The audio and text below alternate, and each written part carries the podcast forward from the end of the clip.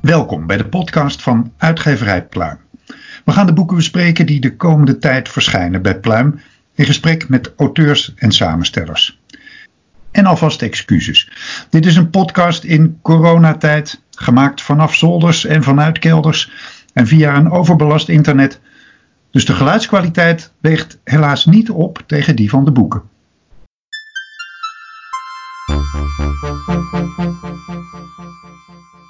Massie Hoetak is rapper, schrijver en theatermaker en inwoner van Amsterdam-Noord. En wat hij de laatste jaren daar zag gebeuren in zijn wijk, de wijk die hij sinds hij met zijn ouders uit Afghanistan vluchtte als zijn thuis beschouwt, beschrijft hij in Jij hebt ons niet ontdekt. Een boek over gentrificatie, over wat de zogenaamde woningmarkt doet met een wijk als die van Massie Hoetak. Maar ook wat je daar als wijkbewoner dan weer tegen kan doen. Massie, goeiedag. Goeiedag Chris. Ja, we hebben elkaar hier eerder over gesproken, uh, want we hebben samen door Amsterdam-Noord gelopen voor een podcast van uh, Tegenlicht. Als mensen uh, echt alles over jouw boek willen weten, moeten ze daar natuurlijk gewoon naar luisteren. Future Affairs. Ja. ja, maar um, leg nog even uit. Wat zag jij gebeuren in jouw buurt? Um, ja, het is, het is moeilijk om het kort uit te leggen, maar ik heb dus in eerste instantie gezien dat we uh, het viel mij op dat wij in de wijk Plan van Gol, dicht bij het Buikzotermeerplein, een beetje centrum Amsterdam-Noord wordt dat nu genoemd, uh, waar wij woonden, dat we woonden in slecht onderhouden huizen, uh, in, in een wijk waar iedereen evenveel had en evenveel niet had. Allemaal sociale huurwoning. Um, en dus we hadden het niet heel breed thuis, we hadden het niet heel breed individueel, maar we hadden wel elkaar en er was een hele hecht gemeenschapsgevoel. Iedereen let op elkaar, zorgde voor elkaar. En op een gegeven moment zag ik bij het Buikswatermeerplein nieuwe winkels, grote winkels geopend worden, nieuwbouwwoningen ontstaan. En was ik daar in eerste instantie heel enthousiast over. En mijn vader was daar wat kritischer over en vroeg zich af van... Uh, ja, het gaat goed met de buurt, maar iets verderop wonen wij nog steeds in slecht geïsoleerde huizen. Um, en daarmee heeft hij me eigenlijk gevoelig gemaakt voor dat ik dieper kijk de, uh, naar de ontwikkelingen die in de buurt plaatsvinden. En dus als je dan een buurt die je eerst voorheen heel erg hebt verwaarloosd en achtergesteld als corporatie of als gemeente of als overheid ineens gaat verfraaien, gentrificeren, eh, sociaal, economisch en cultureel gaat opwaarderen, um, is dat dan per definitie iets goeds en voor wie dan precies? Want het viel mij heel erg op dat al die goede nieuwe voorzieningen die er ineens kwamen ten koste gingen van veel oude buren die ineens die bijna vanzelfsprekend bij die nieuwe veranderingen vertrokken uit de buurt. Omdat er bijvoorbeeld de buurt werd opgewaardeerd, dus de buurt werd aantrekkelijker gemaakt. Uh, de huizen werden ineens opgeknapt, de sociale huurwoningen werden. Uh, de, de, huurprijzen gingen ontzettend omhoog, of het werden huizen. En dus veel buren konden de huur niet meer betalen of uh, kregen de optie puur voor de vorm om hun huis eventueel zelf te kopen. Maar dat, hadden, dat geld hadden ze niet. En dan hadden ze altijd een tweede optie klaarstaan voor een mooie nieuwbouwwoning, voortuin, achtertuin, maar wel in Purmerend of Zaandam of in het ergste geval in Almere. en, uh, um, Sorry Almere. uh, en uh, nou ja, dus, dus daarom vertrokken ze. En um, er zijn ook andere redenen. Ook, het, mensen hebben ook zogeheten oproodpremies gekregen hm. van, van woningcorporaties. Um, ja, in het kort is het dus dat als je eenmaal een wijk die structureel is verwaarloosd. Weet je, mensen hebben altijd huren betaald. En daarbij hoort dat hun huizen worden, uh, sociale huurwoningen worden onderhouden. En dat onderhoud is achtergebleven. De huren zijn wel jaarlijks omhoog gegaan. Um, en op een gegeven moment konden de mensen de huren niet meer betalen. En de plek waar ze wel geworteld zijn, waar ze dus die gemeenschap hebben gevonden, uh, wordt uit elkaar gerukt. Um, en ik vraag me dan af van ja, die veranderingen, die verbeteringen, natuurlijk uh, zijn die goed voor de buurt, maar waarom gaat het per definitie ten koste van oude bewoners, ondernemers, het onderwijssysteem, de kunst en cultuur in een wijk? Uh, en hoe kunnen we dat veel beter inrichten? Ja, daar komen we zo op. Maar eerst even, want jij zag dit gebeuren in, in Amsterdam-Noord. Ja. En ehm, mede voor je boek, maar ook voor de theatervoorstelling die je gemaakt hebt. Ben je gaan kijken, wat gebeurt er eigenlijk in andere grote steden? Hè? Wat, wat, Ja. Waar ben je allemaal heen gegaan en, en wat heb je daar gezien?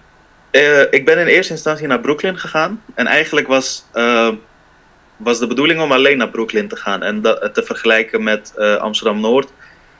Omdat in 2014 de New York Times hun top 10 van de onontdekte parels van de wereld, de plekken waar iedereen naartoe moet, had gepubliceerd. En Amsterdam Noord stond op nummer 3. Hm. en dat heeft de gentrificatie die toen al gaande was in de vijfde versnelling gegooid. Eh, en, en, en de New York Times eindigde met het, het is alsof je in Amsterdam Noord in het Brooklyn bent van Europa.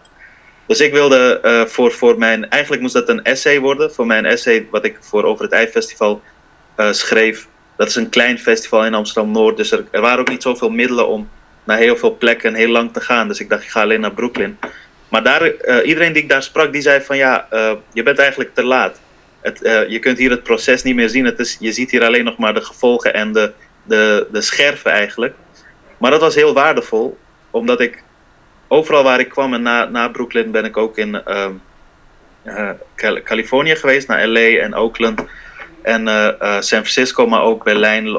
Overal waar ik kwam zag ik of mensen die, steden die op hetzelfde punt stonden om dezelfde ontwikkelingen te, mee te maken, of die al veel verder waren.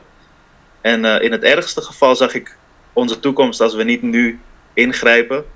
En dat is namelijk dat eh, de ongelijkheid en onrechtvaardigheid die er bestaat op de wereld überhaupt in steden zich het meest manifesteert eh, in, de, eh, in de ruimte. Gewoon fysiek als je om je heen kijkt, zie je het verschil tussen rijk en arm steeds groter worden. Ik ben me ook gaan afvragen van hoe hebben we die steden in eerste instantie ingericht? Het heeft mij een hele kijk en fascinatie voor steden nog, nog, nog meer geprikkeld. En ik kwam telkens terug naar Noord en steeds meer dacht ik van shit, ik kan niet hier nu op een soort afstandelijke manier naar kijken en een antropologisch verslag over schrijven. Want eh, ik was heel erg mijn persoonlijke verhaal erbuiten aan het houden.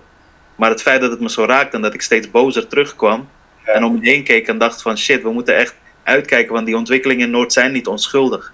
Ze zijn, eh, ze zijn het, is, het is het gevolg van wanbeleid, dat heb ik vooral gezien. Zeg maar, eh, wanbeleid vooral in Amsterdam. Ik denk niet, ik heb heel lang geloofd dat er iemand op een zolderkamertje slechte plannen aan het maken was. Maar het ligt ingewikkelder, namelijk mensen bedoelen het goed. En dat is waar het nog gevaarlijker wordt. Ja, Ehm, dus overzien de consequenties niet. En die, Ja, ja precies. die zag jij dus wel in jouw Ja. buurt, in je eigen leven en in die andere. Wat doe je daarmee in het boek? Is je, is je boek dan een soort eh, reisverslag langs al die plekken? Of? Ehm, ja, ook, maar ook een reisverslag langs eh, mijn jeugd en mijn huidige leven en het wortelen ergens en definiëren wat thuis is. Ehm, wat een buurt is en wat een stad is en wat, wat maakt ons buurtbewoners en niet buurtgebruikers. Dus het feit dat je je, eh, of je je wel of niet verantwoordelijk voelt voor een buurt waarvan je wil dat het daar goed mee gaat met buren, dat je daar niet alleen maar wakker wordt en s'avonds terugkomt. Dus bijvoorbeeld heel veel mensen die de afgelopen jaren in Amsterdam Noord eh, huizen hebben gekocht, ehm, die hebben hier eigenlijk een plan B gevonden. Dat was nooit hun plan A. Het, was, het centrum was eigenlijk plan A, maar dat was te, te duur. Dus ze zijn zich in Noord gaan vestigen, wel zo dicht bij het ei mogelijk, zodat ze weer heel snel in dat centrum zijn. Met als gevolg dat ze ehm, eh, dus hier wakker worden en hier eh, slapen, maar eigenlijk hun sociale en economische leven en werkleven speelt zich vooral nog af in het, eh, aan de andere kant van Noord.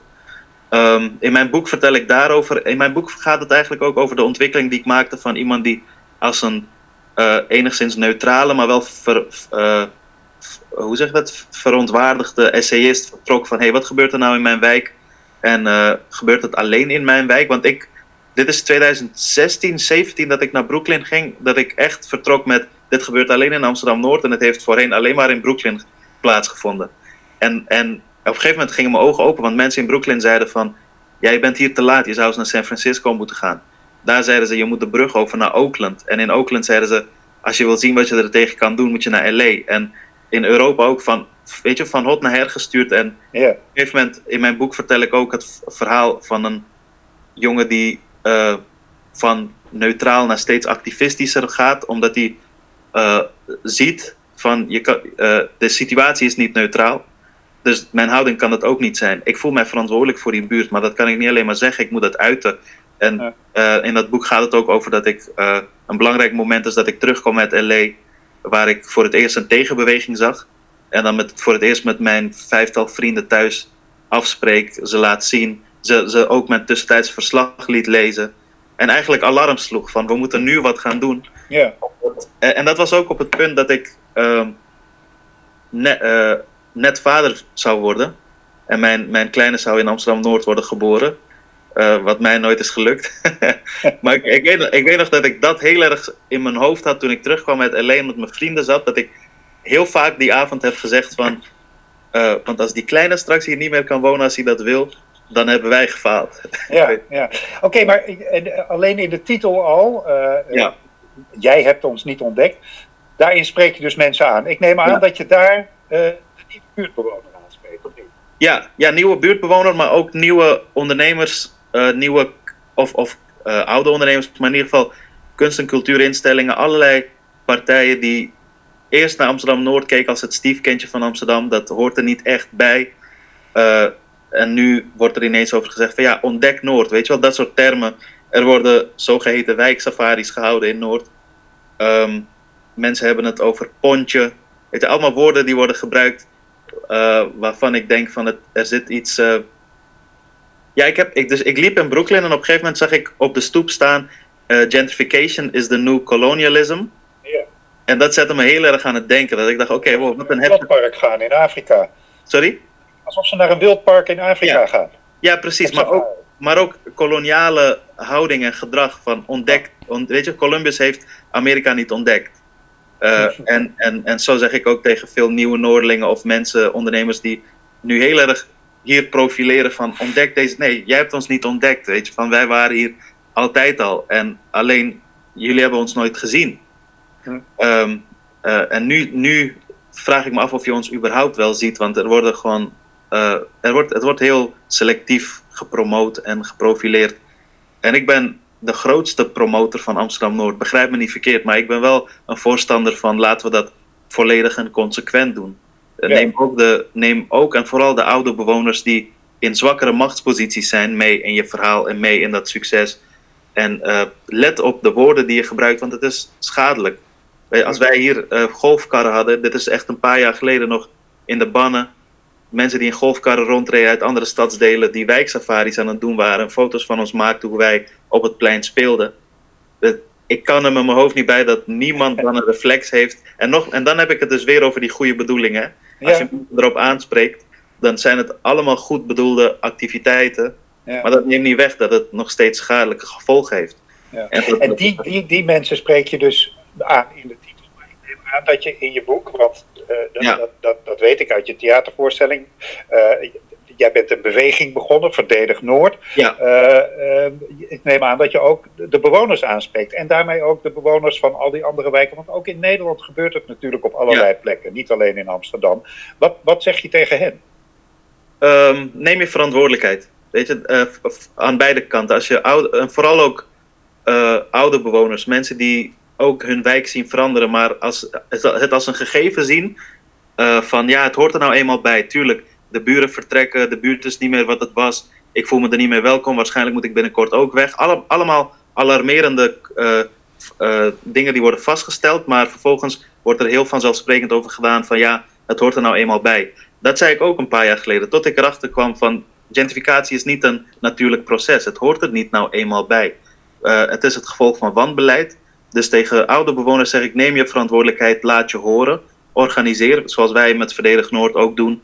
Uh, we zijn weliswaar radicaal, maar radicaal pro iets en niet radicaal anti iets. Radicaal pro het karakter van Noord dat we graag willen beschermen. Dus we uh, beelden iconen van Noord uit met kunst in de openbare ruimte.